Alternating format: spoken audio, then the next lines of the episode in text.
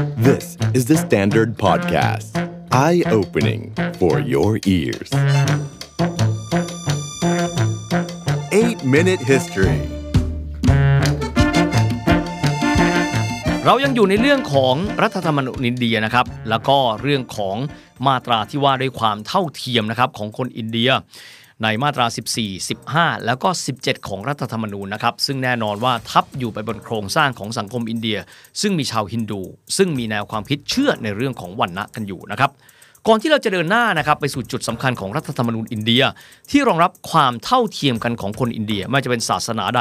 วันณะใด หรือแม้แต่คนที่อยู่นอกโครงสร้างระบบวันณะก็คือทลิต เรามาดูประวัติย่อนะครับของดรพีมาวานรามจีอัมเพทกรกันก่อนนะครับ ท่านเกิดปี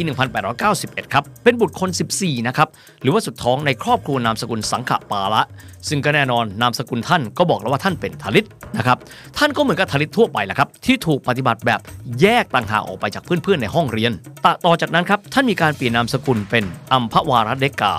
แต่นามสกุลนั้นก็เป็นการบอกอยู่ดีครับว่า ท่านไม่ใช่คนที่อยู่ในโครงสร้างระบบวรรณะ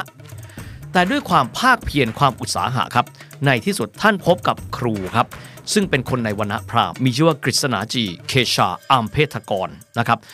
ก็เลยมอบนามสกุลอัมเพทกรครับหรือว่าอัมเบดการ์ให้กับท่าน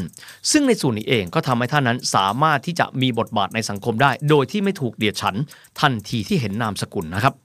ด้วยความภาคเพียรและความเป็นคนมีสติปัญญาตั้งใจเรียนมาก ท่านได้รับการสนับสนุนนะครับ เข้าศึกษาที่ Elphinstone College มหาวิทยาลัยบอมเบย์จากนั้นได้รับทุนไปศึกษาที่มหาวิทยาลัยโคลัมเบียที่มหานครนิวยอร์ก ปี 1917 ครับ ท่านกลับมาเป็นนักกฎหมายที่อินเดีย และกลับไปทำปริญญาเอกที่ London School of Economics ที่ลอนดอนนั่นเองครับ ด้วยสถานภาพทางสังคมจากการศึกษาท่านที่สูงขึ้นครับ พร้อมด้วยความรู้ ความมุ่งมั่น ดรอัมเบตกาเริ่มต้นบทบาททางการเมืองครับในปี 1924 ครับ และในปี 1927 ครับ ท่านดื่มน้ำในสระโชดา ถามว่าสำคัญอย่างไร ที่อินเดียครับก็จะมีบ่อน้ำซึ่งจะมีการเรียงลำดับชั้น คนที่ได้รับน้ำที่บริสุทธิ์ที่สุดก็คือชนชั้น หรือวรรณะที่สูงที่สุด ดังนั้นกลุ่มคนที่อยู่นอกวรรณะเช่นทลิต จะดื่มน้ำและใช้น้ำจากน้ำที่ถูกชำระล้างร่างกาย มาจากคนที่วรรณะสูงกว่า เช่น บ่อน้ำตะโปทานนาทีเป็นต้น แต่ฉันก็ดื่มน้ำนะครับที่ต้นน้ำที่สุดเลยนะครับที่สระโชดา อันเป็นการบอกนะครับบอกว่านับแต่นี้สังคมอินเดียจะต้องไม่มีวรรณะอีกต่อไปด้วย ในปีเดียวกันครับท่านได้มีการเขียนบทความว่า การทำลายระบบวรรณะหรือว่า annihilation of caste ตัวท่านเองครับ สามารถที่จะเข้าไปเป็นส่วนหนึ่งของการประชุม round table conferences ที่ลอนดอนได้ครับ ในฐานะที่ท่านเป็นตัวแทนของกลุ่มทลิต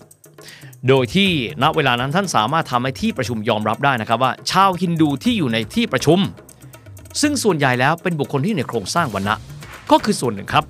แต่การที่จะทำให้ทุกภาคส่วนมีสิทธิ์มีเสียงในการเดินหน้าของอินเดียในยุค British Dominion คนทลิตเองจะต้องมีองค์คณะผู้เลือกตั้ง หรือว่า electoral members แยกต่างหากจากโครงสร้างของสังคมฮินดูที่อยู่ในระบบวรรณะ สิ่งนั้นครับถูกบรรจุเอาไว้ในโครงสร้างการประชุม แต่ส่วนที่ว่า สัดส่วนของคนที่เป็นทลิตจะเป็นเท่าไหร่ ว่ากันอีกเรื่องหนึ่ง แต่อย่างน้อยในที่ประชุมให้การรับรองว่าทลิตครับ จะเป็นส่วนหนึ่งของสังคมฮินดู และทลิตเองจะต้องมีตัวแทนแยกต่างหากจากคนที่อยู่ในโครงสร้างสังคมวรณะของฮินดู ว่าในเรื่องประเด็นของบทบาทของทลิตที่จะมีตัวแทนในทางการเมืองแยกจากฮินดูโดยรวม เรื่องนี้ตัวของดรอัมเบตกาเห็นทางหนึ่งครับ แต่ว่ามีความเห็นต่างจากมหาตมะคานที ซึ่งท่านเป็นผู้นำที่ทรงอิทธิพลที่สุดของขบวนการเรียกร้องเอกราชของอินเดียจากอังกฤษ สำหรับมหาตมะคานทีท่านเชื่อแบบนี้ครับ กลุ่มคนอินเดียที่เป็นฮินดูควรที่จะรวมตัวกัน และมีตัวแทนเพียงแค่กลุ่มเดียว ไม่ว่าจะเป็นคนจากวรรณะทั้ง 4 หรือจะเป็นทลิต ซึ่งมิได้อยู่ในโครงสร้างของวรรณะก็ตามแต่ เพราะการมีตัวแทนแยกออกจากกัน จะทำให้คนอินเดียแตกแยกมากกว่ารวมกันเป็นหนึ่งเดียว แต่สำหรับดรอัมเบตกาแล้วครับท่านเชื่อว่า การรวมตัวกันจะทำให้ทลิตซึ่งเป็นกลุ่มที่ไม่เคยมีสิทธิ์ไม่เคยมีเสียงในสังคมอินเดีย เป็นกลุ่มที่ถูกเดียดฉัน และไม่ได้รับความเท่าเทียม จะมามีบทบาทเป็นตัวแทนในสภานิติบัญญัติได้ อย่างสมบูรณ์แบบมากกว่าการที่จะต้องอยู่ภายใต้ระบบวรรณะแต่เดิม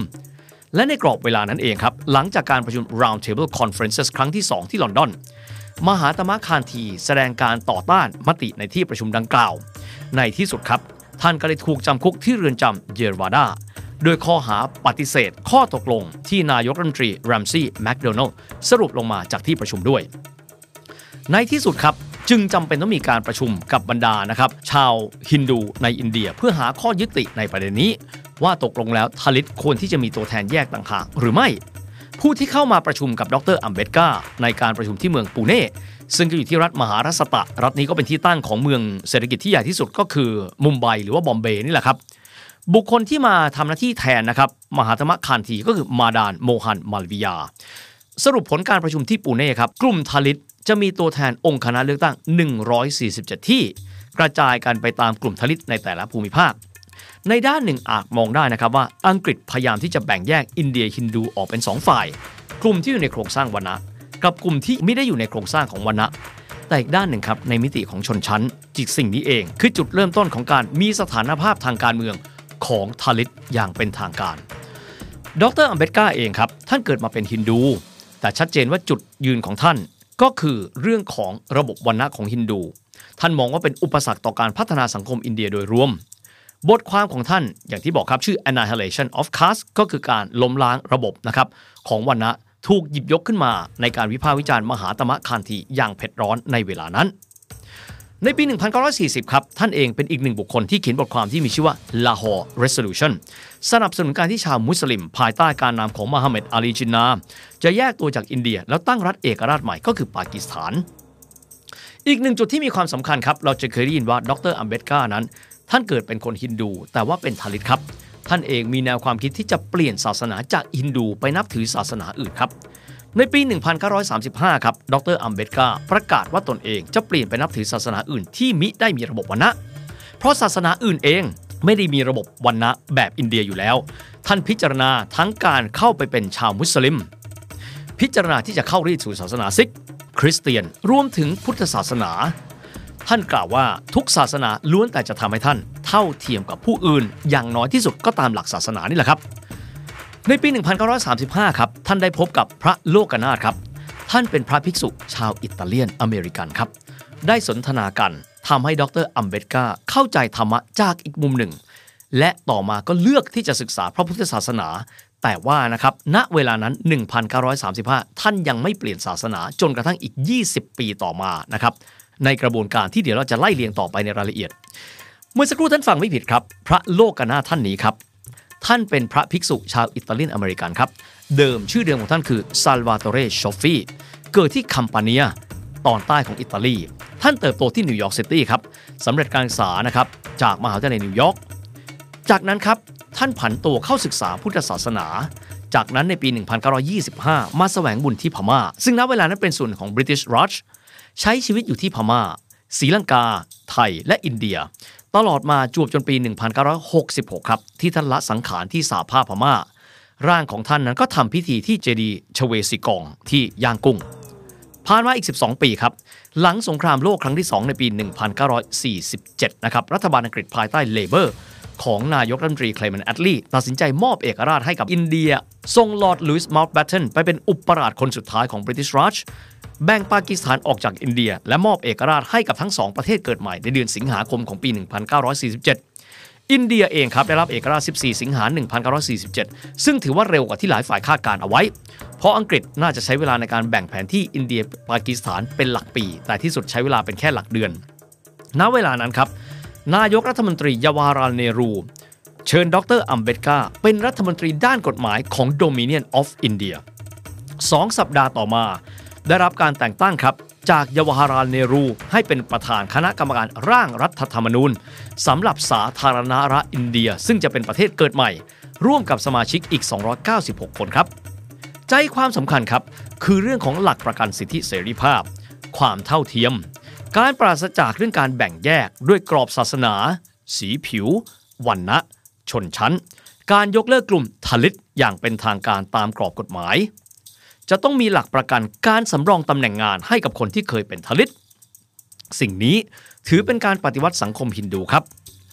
ที่เป็นกลุ่มคนที่ใหญ่ที่สุดในอินเดีย ที่มีระบบวรรณะมายาวนานนับพันปี เข้าไปสู่ยุคใหม่ แม้แต่จะเป็นแค่เพียงในทางนิติไหนก็ตามแต่ สำหรับรัฐธรรมนูญฉบับนี้ครับ ท่านดรอัมเบตกาในฐานะที่เป็นประธานร่างรัฐธรรมนูญ ได้กล่าวเอาไว้ในปี 1953 บอกว่าตัวท่านเองนั้นไม่ค่อยพอใจนะครับกับรัฐธรรมนูญฉบับนี้สักเท่าไหร่เลย เนื้อหานั้นมิได้เป็นไปตามอุดมการณ์ที่ท่านสู้มาโดยตลอด หลายสิ่งท่านอาจจะต้องยอมรับในสิ่งที่ท่านไม่ชอบ หลายสิ่งไม่ตรงกับอุดมการณ์ของท่าน ถ้าท่านทำได้ท่านอยากจะเผามันทิ้ง เพราะมันไม่ได้เหมาะกับใครเลย แต่ไม่ว่าจะอย่างไรครับ รัฐธรรมนูญฉบับนั้น เป็นการปฏิวัติสังคมอินเดียในทางกฎหมายสำหรับบุคคลที่เคยเป็นทลิต และจากที่เกริ่นเอาไว้นะครับว่าในปี 1935 ครับ ท่านประกาศว่าท่านต้องการที่จะออกจากความเป็นฮินดู แต่แล้วครับผ่านมาเกือบ 20 ปี ท่านก็ยังไม่ได้เปลี่ยนศาสนา เบื้องต้นเองเลยนะครับ มีแนวโน้มว่าท่านน่าจะเปลี่ยนไปนับถือศาสนาซิก แต่ที่สุดท่านก็ไม่เลือกที่จะเข้าสู่ศาสนาซิก ในช่วงทศวรรษที่ 50 ครับ ท่านเดินทางไปยังศรีลังกา เข้าร่วมการประชุมพุทธศาสนิกชนโลก สร้างวิหารที่เมืองปูเน่เขียนหนังสือเกี่ยวข้องกับพุทธศาสนา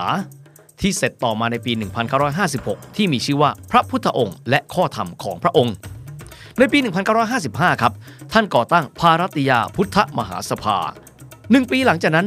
1956 ครับ ที่เมืองนักปูที่รัฐมหารัสตะทินกำเนิดของท่าน ท่านกล่าวบูชาพระรัตนตรัย สมาทานศีลห้า ประกาศตนเป็นพุทธศาสนิกชน พร้อมทั้งทำพิธีให้ทลิตอีก 5 0 0แสนคนก้าวสู่พุทธศาสนา ท่านเดินทางต่อไปยังกาดมันดุที่เนปาลเพื่อเข้าร่วมการประชุมพุทธศาสนิกชนโลกครั้งที่ 4 แต่ว่าตัวท่านเองครับไม่ได้มีการตีความพุทธศาสนาตามหลักการนะครับของนิกายเดิมที่มีอยู่เช่น มหายาน หินยาน หรือว่าเถรวาทนะครับมันตรยานวชิรยาน หากแต่มีการตีความครับในสิ่งใหม่ที่ท่านเรียกว่านวายาน หรือยานใหม่นะครับ ท่านไม่ได้ให้ความสำคัญกับคำสอนเดิม เช่น อริยสัจสี่สังสารวัตรหากแต่ให้ความสำคัญกับพุทธศาสนาในมิติของการต่อสู้ทางชนชั้น เพราะสำหรับท่านแล้วครับ พุทธศาสนาคือศาสนาที่ไม่มีวรรณะถือเป็นมิติที่แตกต่างไปจากฮินดูที่ท่านเคยผ่านมาสองเดือนหลังจากที่ท่านนั้นก้าวเข้าไปเป็นพุทธมามกะ หรือผู้ให้การสนับสนุนพุทธศาสนา ดรอัมเบตกาถึงแก่อสัญญกรรมอย่างสงบครับ ที่บ้านพักที่เดลีในวันที่ 6 ธันวาคม 1956 ท่านถึงแก่อสัญญกรรมไปแล้วครับ แต่ว่ารัฐธรรมนูญฉบับนี้ยังคงมีผลบังคับใช้อยู่ มาตราที่ 15 ระบุห้ามไม่ให้มีการเหยียดพลเมือง ด้วยสาเหตุของศาสนา ชาติพันธุ์วันนะและเพศ สถานที่เกิด เป็นหลักประกันความเท่าเทียมที่ตราเอาไว้ในมาตราที่ 14สำหรับมาตราที่ 17 ครับ หรือ untouchable หรือทลิต ต้องจบสิ้นลง สิ่งนี้ล้วนแต่เป็นมรดกทางการเมืองและทางสังคม ที่เป็นการยืนยันถึงหลักความเท่าเทียมกันของมนุษยชาติ แม้แต่ในสังคมที่มีวัฒนธรรมเรื่องของวันนะมายาวนานนับพันปีอย่างอินเดีย The Standard Podcast. Eye opening for your ears.